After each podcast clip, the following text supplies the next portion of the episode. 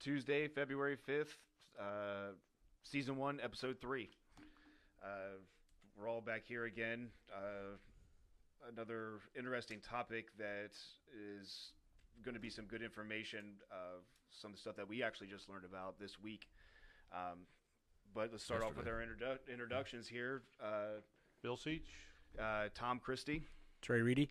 Adam Baumlin. So what we're going to get into today, there's three avenues with the mortgage industry here in regards to who owns your mortgage. You may make your payment to Bank X, Bank Y, yada, yada, but at the end of the day, 9 times out of 10, it's going to be a Fannie Mae owned loan, Freddie Mac owned loan, or Ginnie Mae. You may or may not know the difference of those, but there's a lot of details that go into all those, so we're going to focus on one today, which is Ginnie Mae.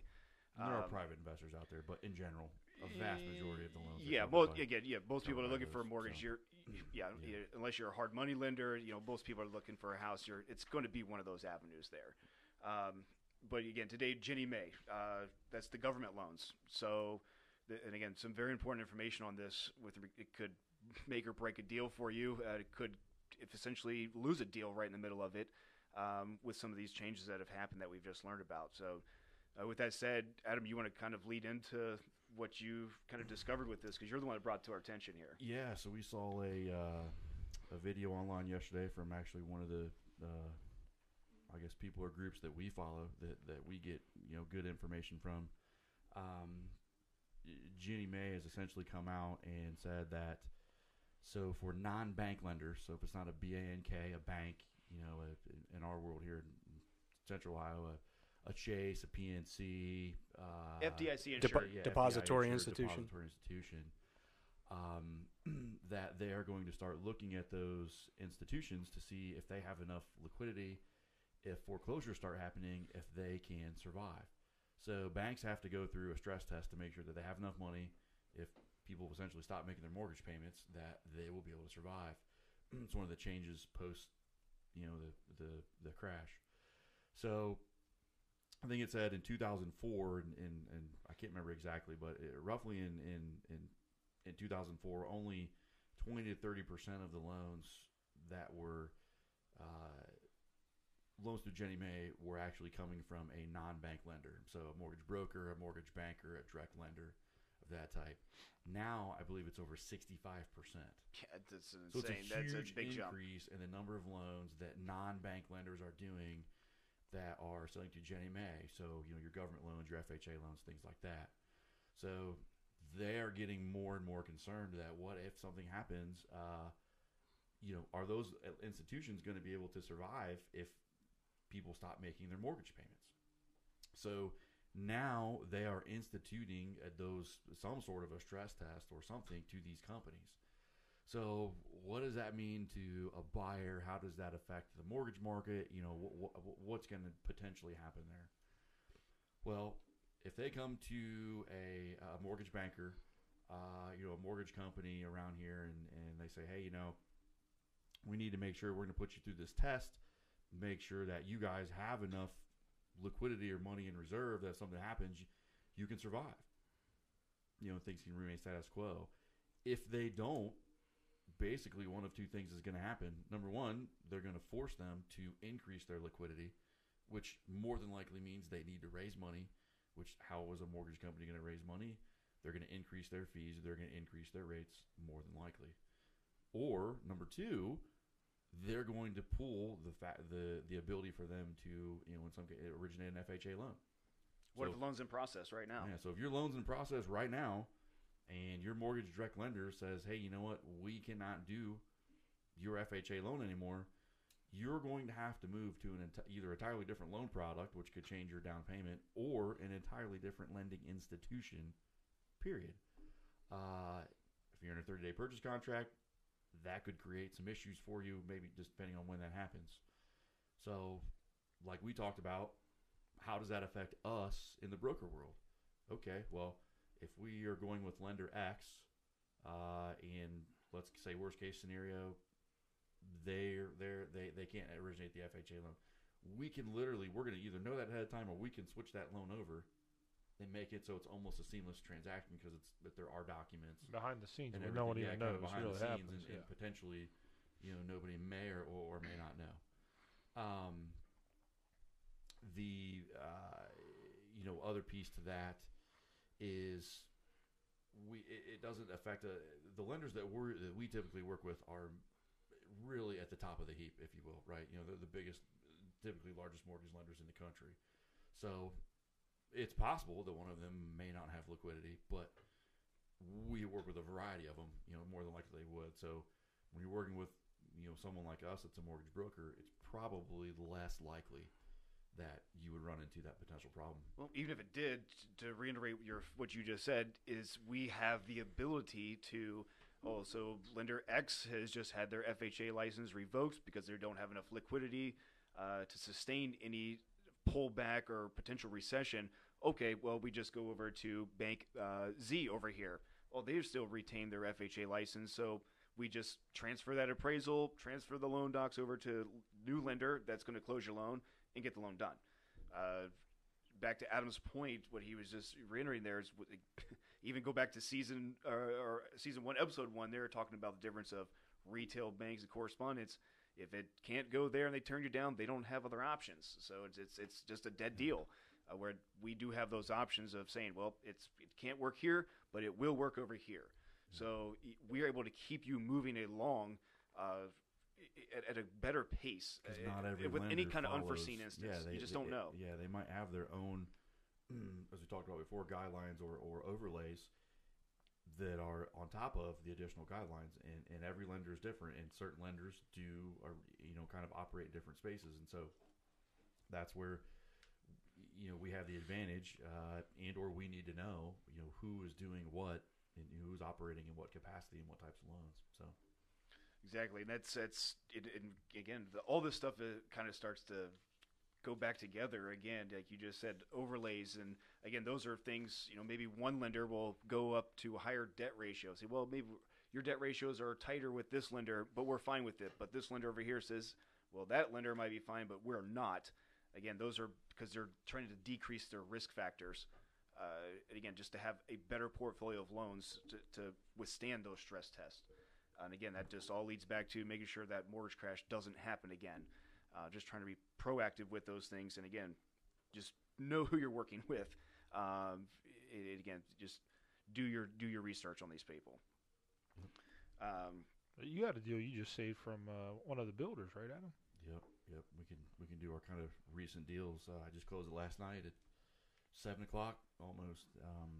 The initial lender was not able to get some things done due to some guidelines that they had, and we were able to get the people into the home last night. She was on the plane at 5:00 this morning, leaving for work. And just to clarify, they did a verbal verification process of the employment for us, so we didn't have to get some paperwork and things like that to make it happen.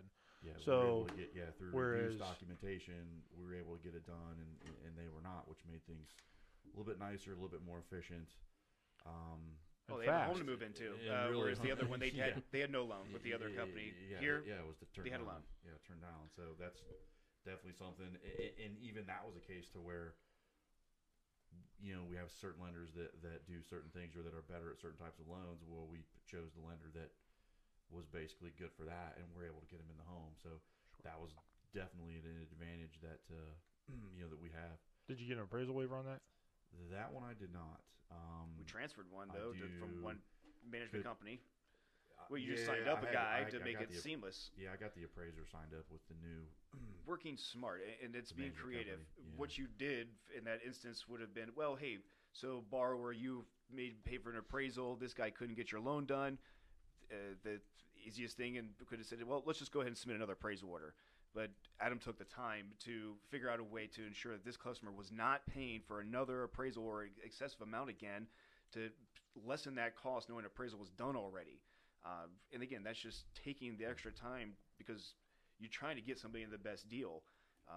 It always leads right back to there's way more to this than here's a 30-year fixed rate mortgage. You also got to give a big shout out to Elite Title because they got that done for you in 2 days. Elite got it done. Which was nice. They were kind of chosen late in the game with the builder rep, kind of the builder title company couldn't come through, and they knew obviously the reputation of Elite, so that was great. Wasn't that the builder's own title company that couldn't somehow collaborate together? That was their title company. And these builders also want you to use their financing companies typically and their title companies, yet every time I've closed a builder's loan, there's typically an issue between that builder and their title company, yet now they also try to get people to use their financing. It's just – not every one of them, but your bigger ones, yeah. Well, we also did this – we closed that other new build with an appraisal waiver. Mm-hmm. And that builder was phenomenal, and it wasn't their in-house title company, but it was – a local title company in Powell, and we'd worked with them before, and they were great. On top of it, everything was, worked with us, and it was that really was a seamless. That was one last Thursday. Then that was she's relocating from Kentucky. Yeah, and so that's three new build loans that we've closed in 2 weeks, and not even all three of them had weather-related escrow holdbacks, so that the property was able to be occupied, but due to the weather. Trees couldn't go in, landscaping, so they were able to hold that money back. So when weather breaks, okay, let's get your landscaping in. Didn't hold the loan up. Everybody still moved in their house. And again, there's those little things that you just don't have to mess around with that we take care of and do behind the scenes that people just don't realize to keep these things moving easily and simple for you. I have a loan closing today that I've taken somebody from 29 years left down to a 25-year fixed. All indications are talking about a recession, which if you're shopping for mortgages and rates, that's never really a bad thing because that means lower rates. But that all said, the only thing I had to get this guy to close this loan was a copy of an email to show me that his loan was transferred. It was a different servicer. It was electronically verified. Yeah. Yes. We went and essentially took him from 29 years left to a loan, wiped out 4 years of his mortgage. He gets to skip 2 mortgage payments. He gets an escrow refund back. His payment went down $200 a month, and we wiped out 48 months of payments. That's a huge one. Which we'll touch on this in another. But that's always just going into some of these things. The electronic verification we'll touch in like exactly what's happening there, and what's going on. We'll do that in another podcast, but just so people can understand. Simplicity. What's going on? It's not an old school stated income loan or something like that. Everything's being verified. We're just using technology to get that information directly from employers and institutions. But again, still everybody has jobs, and I try to go back to the things that you did on that loan that could have been passed down to a client to, hey, when you get off of work, go and get this for me. Now you need to do this. We're taking on more of that work and getting things done. So there's less for you to do to get this thing done, and it's just quicker and easier. Do your job, we'll do ours, and let you know when it's ready to close. Yeah. And I think the only thing that slows us down really is the appraisal process at this point. I mean, that doesn't even slow me. That's a week for me. If you got to get one, that's typically probably the longest piece. But now, like we were saying, I just had a purchase today. They're putting 20% down. I ran it through Fannie Mae and Freddie Mac. Freddie Mac offered them an appraisal waiver, so they don't even have to get an appraisal on the purchase of their home, which is nice. So that's the case. Number one, it saves them $450, $480. So legally, you're going to close that loan in 9 days? Technically I could. The minimum required time. Yeah. Right. I don't know if the sellers can do that, but we'll be ready to go. We'll be ready early. So I want to touch on something what you just said. So you ran the loan through the desktop findings. You ran through Fannie Mae and Freddie Mac, and we discussed this in the beginning. Then there's also the Ginnie Mae. That's government loans. But that aside, so Fannie Mae was not giving you an appraisal waiver, Freddie. So. Yeah. If this borrower had gone somewhere else and they only ran those findings through Fannie Mae, they'd be paying another $450 to $500 for an appraisal, not taking that time to run this thing through Freddie Mac to try to get an appraisal waiver. Or if it was vice versa and Freddie didn't give, and they only did Freddie, and so we're Fannie doing this both sides. Is there a way to get an appraisal waiver? We figure it out. Yeah. Well, that lender does both at the same time, right? So you don't have to pick and choose. Yeah. So with the one lender, they call it one-click automated underwriting. So we click. Literally one button and it runs it through both at the same time, so we know immediately which is going to be the path of least resistance, and or which one can give an appraisal waiver. Have you guys gotten any ones that are over 80% LTV for that? No, because it's got to be 80. It's always got to be 80 for those. Okay. So and along with the appraisal waiver, so now one of the lenders have come out with an additional step, or I guess additional option that we can have. they call it easy valuation. And this is where things are going. Again, this is talking about the wholesale side being technology first and really innovative when it comes to technology and simplifying the process for not only us but the consumers as well. Yeah. Smarter, not harder. And this is really big news here. Yeah. So let's say we run it through both. We don't get an appraisal waiver. It says that we need to, get an appraisal. Now, they still have to put 20% down on a purchase. You can actually get it on or rate term refinance. If you're taking cash out as refinance, it'd be limited to 70%. Then it has to be a primary residence. But assuming those are pretty similar. You can call in and we can give you more information about it. Yeah, but let's say what this thing actually is. Assuming that's the case and you don't get an appraisal waiver, what they can do is they have a $145 data collection fee where they'll go and collect data to see if they have enough to support not getting an appraisal.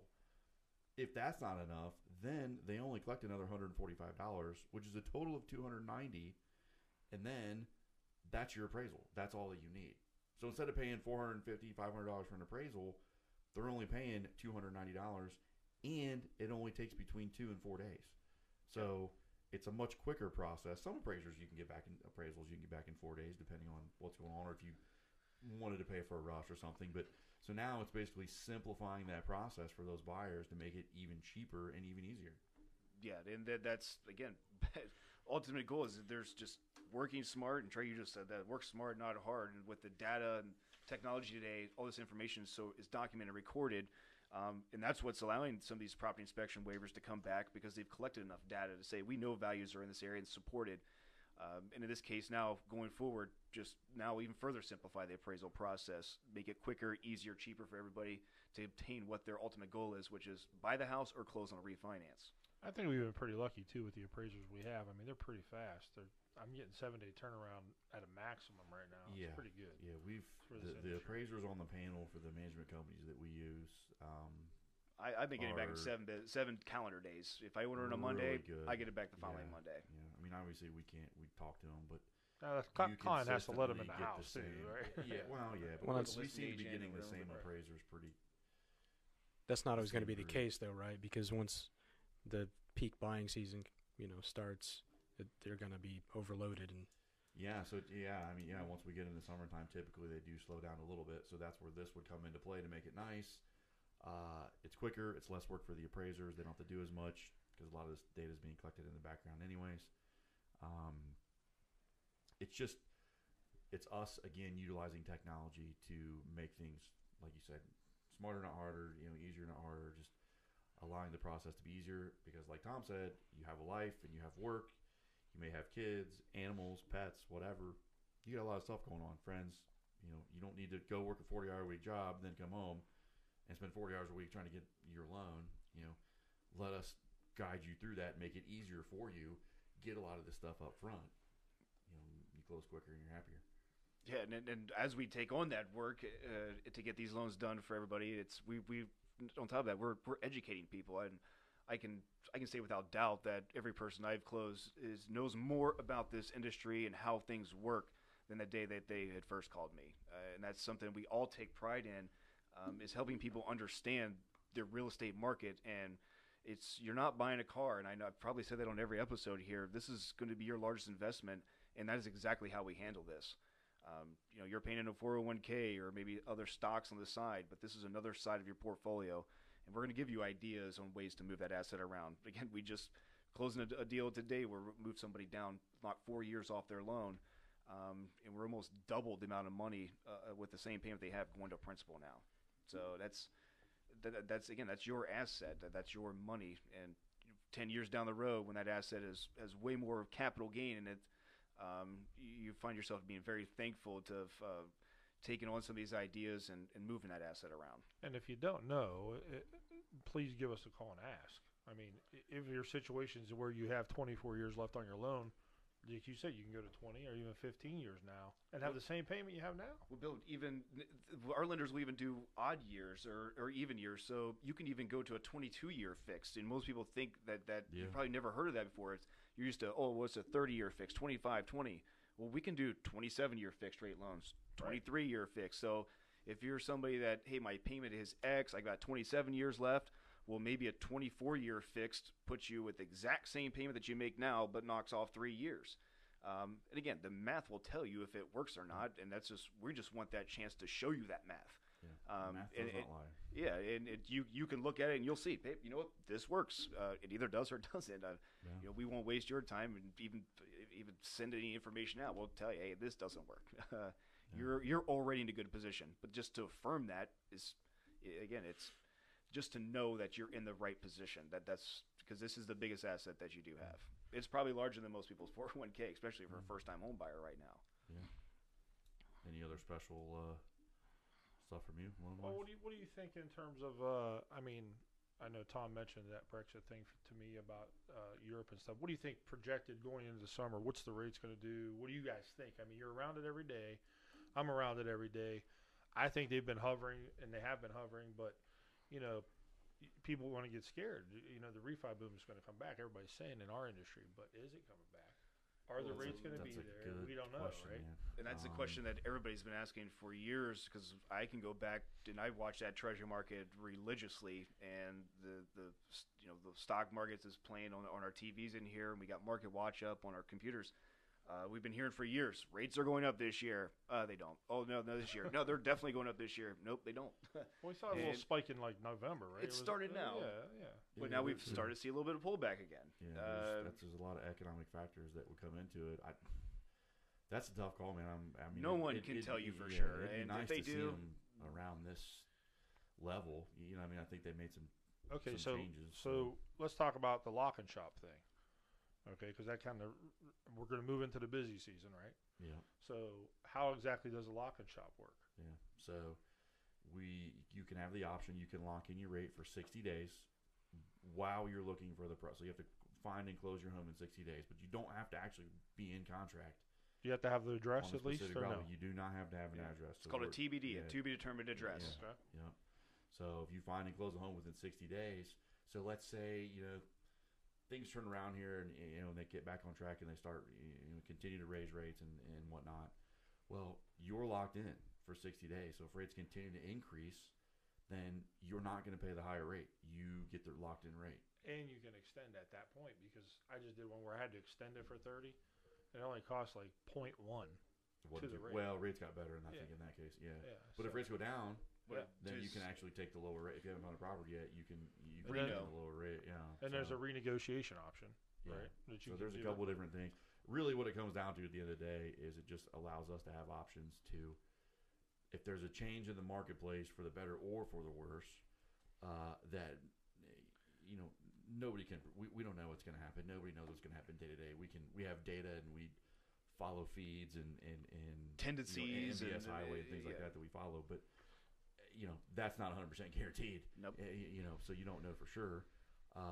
Those are just some tools that we have to help protect the customer. You know, and or worst case scenario, if there's a huge fluctuation for some reason, we have different lenders that we can work with. Exactly. So we don't usually want to do that, but there are times where, you know, it's been warranted to do so. Sure. And to further elaborate on that TBD, the lock and shop. You don't necessarily have to lock it either. If you're somebody that wants to float that market, you're more than welcome. Again, these are ideas that we'll share with you, and it'll give you something to think about. I find the most important thing about a TBD loan is if you don't have that property and you're in contract yet and you're just trying to shop, is your loan is essentially underwritten. So they're looking at your income. They'll look at your assets and say, well, borrower, you are fine. Find a house. Now all we have to do is show a contract, get the title work, get a homeowner's insurance and appraisal, and you can close your loan. Now, where that gives you an advantage, if there's multiple offers on a property, showing a listing agent that this borrower has already had their income signed off on, has been reviewed by an underwriter, you are most likely going to have a leg up on that scenario between multiple offers. Man, that just happened to me twice. Two houses in 1 week. The guy bidding right here in Dublin. Yeah. And he gets to get outbid every time, you know. But maybe if you had that TBD and said, hey, here's my loan approval. This guy has already been seen by an underwriter. His income is cleared off. Assets are cleared off. I just need a contract, and the house has to appraise, and you're done. Right. And to give somebody that peace of mind with, you know, so many variables that go into a loan, that's as close to a sure thing as you can have. Because I would be willing to bet anything 9 times out of 10 that the pre-approval is just coming from somebody who says, yeah, we think it's going to be fine, but it's most likely not been in front of an underwriter yet. It's probably just a pre-qualification that somebody wrote up, and it's too easy, and I've seen it too many times where people will just do that just to throw something against the wall. And again, it's at your expense, and that's not where you should be ending up, because you will be led down a road of disappointment, and if somebody does that, it gives a black eye to the entire industry, and that's what we're trying to prevent, which is, again, why we lead you to ask questions, know who you're working with. If you're confused or you think you call us, whether we're working on your loan or not, we're here just to make sure you're getting the best advice possible to make sure that loan closes the right way for you. There's really no stupid question. There isn't. You know there 100% is not a stupid question out there. I mean, as long as we've discussed in our first episode, between this table, there's over 50 years sitting here, and we are still to this day learning. I mean, I ask Adam questions every day. I ask Bill questions every day. We're always trying to learn. We're looking up I look up guidelines every day. And things change. Sure. I mean, we have to keep ourselves ahead. That's what our job. So it's like, I mean, that's that. It's something else. There's a lot of stuff there, And to have that TBD pre-approval and knowing that you've been underwritten, and we'll even talk to listing agents, and that's been a help to make sure somebody wins that offer. Bill made a great point. I mean, it can be very discouraging if you put an offer in and you lose that offer. Put an offer in and you do that 4 or 5 times, you start to lose faith and I'm not ever going to find a house. Well, discouragement. Let's get your pre-approval and actually have a loan underwritten for your income and say, now let's see what happens. Right. Because again, I think a listing agent, knowing how these realtors are and they want to see something done quickly and efficiently, to know that this guy is going to be able to close as long as the house appraises, let's go with them. Right. I think the TBD is a big deal going into this year. Personally, I think it's going to be give people a much bigger leg up when it comes to these multiple offers. Because how many did you see last year? Multiple offers. I mean, it felt like every loan, people were coming in overbidding, and like, this guy came in $5,000 over asking, $10,000 over asking. I had 40 and 50. Yeah, it's insane what some of these people do. Ultimately, what they're doing though is they're throwing it out there at a high cost. And, well, let's see what happens to this appraisal. And if appraisal comes in short, then they're going to try to renegotiate. Again, things that just people shouldn't be doing, and it happens far too often. Okay. You got anything to add? Well, I just want to point out a little thing about the investor things we got coming out now. I mean, as the subprime market kind of opens back up a little bit, I saw one 80% LTV, no doc on investment properties. That's pretty strong. Yeah, because of debt service coverage. And that's just saying, investing in real estate is good. Okay, so it's very good. You see a house that's $80,000, and you could put 20% down. That's $16,000. Now you got a rental property that you can rent out for $1,000 or $1,200 a month. People need to start thinking about that. Sometimes it's better than a 401k. Your money sitting in a 401k isn't going to make you as much money as that is. Well, I ask here, but if as far as rental properties, if you're at work and somebody asks you if they can pay into your 401k, would anybody here say no? So how's that any different than owning a rental property? If your mortgage payment is $500 a month and you can get rent in that property for $1,000 a month, somebody's giving you $500 a month just to live in your house. Right. And again, those are things that are people starting to beginning to open their. When you look and see that math for yourself, and that $500 snowballs, there's another asset that somebody is paying down for you. So when you turn around and sell it in 5 years, you walk away with tens of thousands of dollars that you did not have to pay into. Right. Good thing for people that have money sitting around and they don't. It's a great investment. You can get in with very little documentation, no pay stubs, no W-2s, no tax returns, and you just buy that. You know what I mean? Yeah, the rate may be a little bit higher, but it doesn't matter because the rent debt service is going to cover it. Exactly right. So. And there's multiple investment, avenues. Single family. There's, again, call us. That's why there's way more details to that. The best that one, side, but it's something to definitely look into. The best ones I hear when my grandma passed away or was going to a nursing home. Now we got this house. What do we do with it? Well, they always want to sell it and try to cash out, but. In actuality, would you rather pay you for 30 years or would you rather pay you right now? Create another form of monthly income for yourself. Right. Whether if somebody wanted to keep that residual income, you can. That's make your mortgage payment, then dump the rest into your savings account. Right. If you so desire. You at least have more control of your money and your asset at that point. True. Awesome. I think that probably covers everything for this week. We did want to let everybody know, you know, try and follow us on Facebook, Twitter, Instagram, YouTube, LinkedIn, Pinterest. Twitter, Instagram, and Pinterest, it's Stratton C-Bus. Facebook and YouTube and LinkedIn to Stratton Mortgage. So follow us. Oh, of course, our website. And the website, yeah, StrattonMortgage.com. Yep. Yep.